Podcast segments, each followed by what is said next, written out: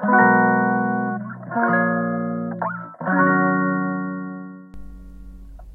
んにちは。ヨガじゃない話。倉本々子です。はい。えーと月曜日ですね。昨日まですごく暖かくって私も昨日子供とあのテニスをしたりってしてたんですけど本当に春みたいにね暖かくて気持ちよかったですよね。また今日は本当にぐっと下がってちょっと寒いんですけどはいあのヨガ関連のね撮影に今日は来ています。はいそしてあのー、午前中はねオンラインサロンのメンバーさんに向けた毎月の活動の中であの私の読んでる本だったりっていうのを紹介していくっていうコーナーがありましてそれのね撮影をしてましたでその本がねの中で出てきたことと最近ちょっと生徒さんからご質問あることがこう点と点が結ばれたのでちょっとねシェアしたいなと思って今日はお話ししますまずはあのご質問であったことなんですけどこう感情的に起こることってあるんですかって言われるんですよね。この感情的に起こるっていう意味がどういう意味か聞いてみたんですよね。この人によって多分あの考え方違うと思うのでどういう意味ですかって聞いたらも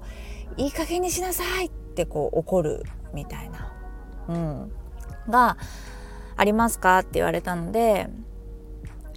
あのそれはないかなっていうのはありましたただねすごいその方あの説明が上手でこの「いい加減にしなさい」って一回あの息吸うみたいな 一回とりあえずその叫びであの冷静になるみたいな溜まってたイライラっていうのをその言葉で発するですっきりしてから本題に入るみたいなことなのかな多分「勝つ」みたいな最初に。なんだけどだとしたら私はその言葉あんまり言ってないかもしれないですねっていうお話をしたんですね。でじゃあそういう時ないですか？って言われたのであります。いい加減にしろよっていう時はもちろんあるし私すごく怒る時もあるのであの怒らない人だと思われちゃってるんですけど全然ありますよ大きい声で本当に怒る時もあるそれは何かといったらもう絶対やっちゃいけないことでも絶対やっちゃいけないこととか本当にこれは覚えてくださいねっていうことっていうのは逆に大きい声では言わないんですよね。こう手を握って目を見て時には紙も使ったりして説明をしてちゃんと理解してもらうなのであんまり大きい声で「この野郎!」みたいなのはないかもな猫猫にあのくにゃにゃにゃみたいなすごい喧嘩してる時に「こら!」みたいなのはありますとりあえず声で猫だからね声で「喧嘩しない!」みたいなことは大きい声で言いますけど子供にあの、起こす時々は叫びますけど「朝ですよ!」みたいなキッチンから言うことはありますけど「いい加減にしなさいは」そのいい加減にしなさいのセリフにどんな意味があるかっていうことをちょっと考えちゃうんですよね。だったら食べなさいだったらまだわかるかもしれない。静かにしなさいとか喋らないとかだったらわかるけど、あのー、この言葉を言って、えー、伝わるかどうかっていうのは考えてから言ったりしてます。それが無理なんですよって言われたんですよね。うんうんわかる。でも私無意識でやってることだからなんでそんな感じなんだろうって自分でちょっと思ってね。でどういうふうに起こるんですか？って言われたのでご飯がちょっと遅かったり食べるの遅くってもう家出る5分前みたいになっちゃってたら「今何時?」って聞いたりして時計をわざとこうちっちゃい時計をね用意してあげててるんですよ今小学生なので。であやばいあと5分しかないみたいな時計見たら分かりますよね。なので時計を見えるとこに置いといて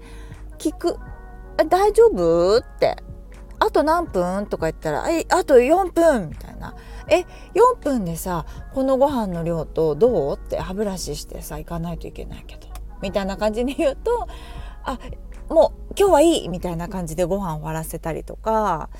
あの今日は食べたいから行くみたいなちょっとにいつもよりも45分遅くても出る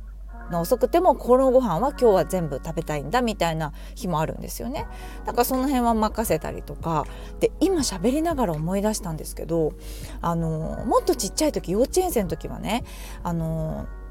忘れちゃったな名前。タイマーのアプリで iPhone で。ネズミがねリンゴを食べてくアプリがあったんですよ。例えばお母さんの方で3分だったら3分っていうのをピッてタップして15分とかでもいいんですよ。5分とか。選べてそれをパンってタップすると15分分のリンゴが出てくるんですよ。バーって。ちっちゃいリンゴが出てきてネズミが1個ずつカリカリカリで食べてで次のリンゴを食べてっていうのを画面で見ることができるんですよね。だからあと何分かが分かるっていうの。時間の概念がなくってもやばいあとリンゴ10個しかないよみたいな感じで2人で話してご飯一生懸命食べたりしてたんですよ。そういうの使ってたかも。だから私も昔から多分怒りたくなかったんでしょうね時間で。だから今幼稚園生の子がいたらそういうアプリ結構面白いですよ。可愛くて。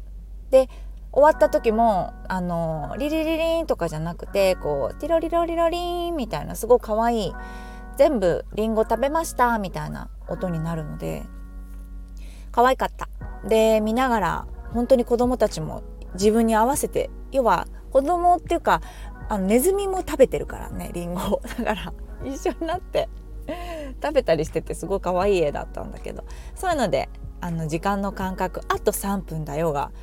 分かるようにしてたかな。だから怒らないように怒らないようにどういうふうにしたらなれますか？自分だったら。それも考えるといいかもしれないね。私はあのー、一つ思ったのがその状況を分からせるっていうのもあるしね。あの大丈夫って今何やってるみたいな。聞いたりとか。あとはもう本当にうるさい時とかはあのうるさいって子供に言うんじゃなくて自分の思った感情とかイライラしたこととかあー声が大きすぎて本当に耳栓が欲しいとか言ったりとかキッチンで。あーすっごい喧嘩してるとか2人に言ったりとかとにかく怒ったりなんかする前に実況中継みたいなこの状況と自分の感情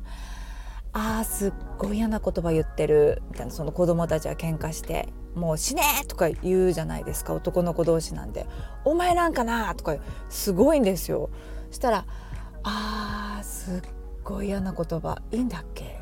感じに言うとダメ。みたいな。ダメ。ダメだったらやめようか。みたいな。よくないよこれは。って。兄弟だったらいいけどね。あのまだこうやって近くにいてママが「いいんだっけ？それ」って。100回だったら100回言うけどお友達にねカッとした時にその言葉が出てきちゃうっていうのはあまり良くないと思うんだけどって「あどう思うと思う?」って、まあ、自分が言われたら嫌だな。って喧嘩が始まると思うって言ってたんですよこの間お兄ちゃんが。そうでしょって。だからやめた方がいいよね。みたいな感じに終わらせてるんですよね。なるべくこう爆発しないようにしてて。でちょっと話長くなっちゃいましたが。そうなの。私が気をつけてることはそれで。じゃあなんでこれができるようになったのかって私わからないんだけど今日その皆さんに撮ってた動画の中でね日記を書くみたいな本だったんですよ。を紹介したくって。でこの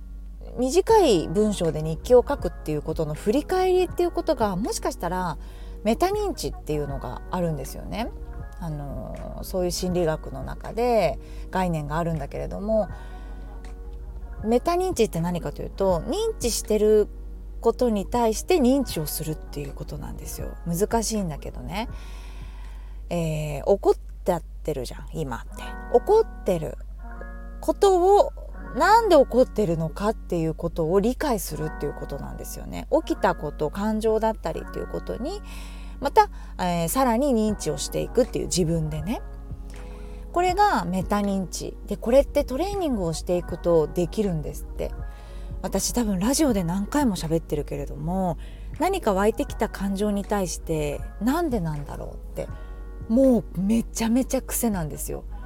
えなんでここじゃないといけなかったの？とかあれなんでイライラしたんだろう？とか私なんで今日携帯触りたくないんだろう？とかあれなんで旦那さん帰ってきてイライライラするんだろう？みたいな。あれ帰ってきただけなのになんでイライラすんの？みたいな。何もしてないじゃんって旦那さん。なんでなんかすごいそれを考えた時に自分がちょっともう疲れちゃってね今日。あの自分の問題だったの悪いの旦那さんじゃなかったんだけどすごいハッピーだから旦那さんは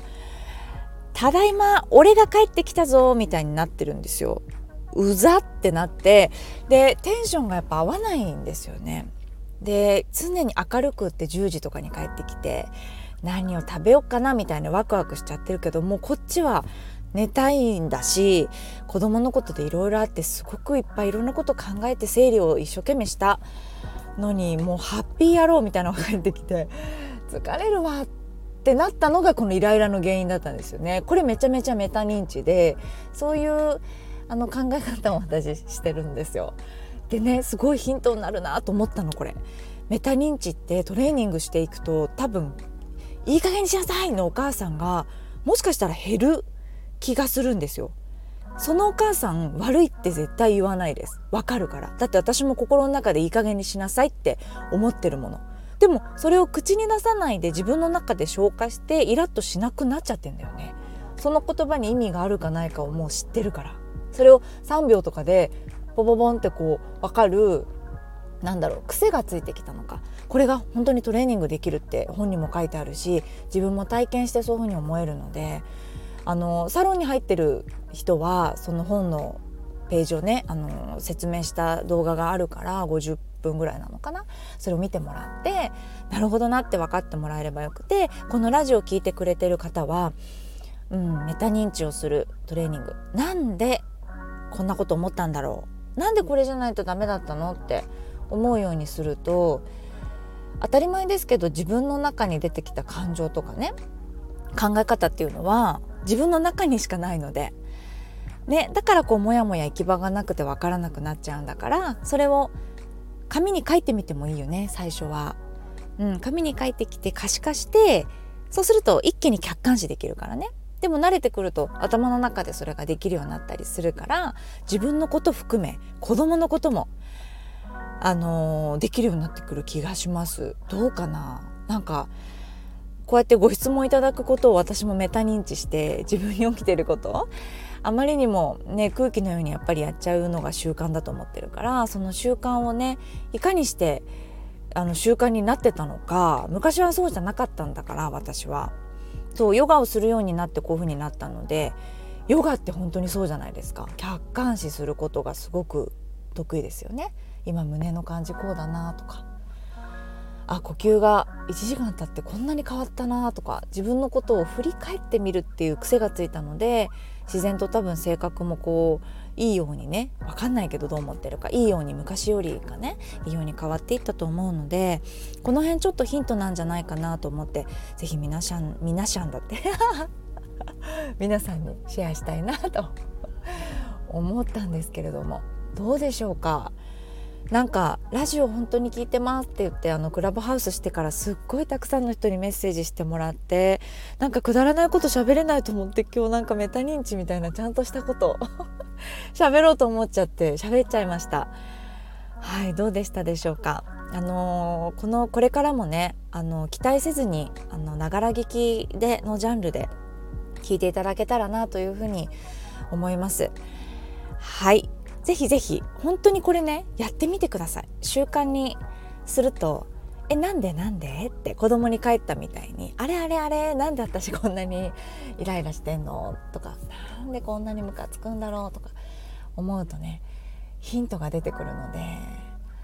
そうなんですよでその著者の人が言ってたことでねすごい響いたのが何か大きいことなんて起きなくって毎日に。小さいことしか起きないじゃないですか。ただそれをこうやってメタ認知でキャッチしていくことによって自分のちっちゃい一歩のヒントになっていって進んでいけるんじゃないかなって言っててもうスタンディングオベーションだったのでそれは。すごいわかるなって。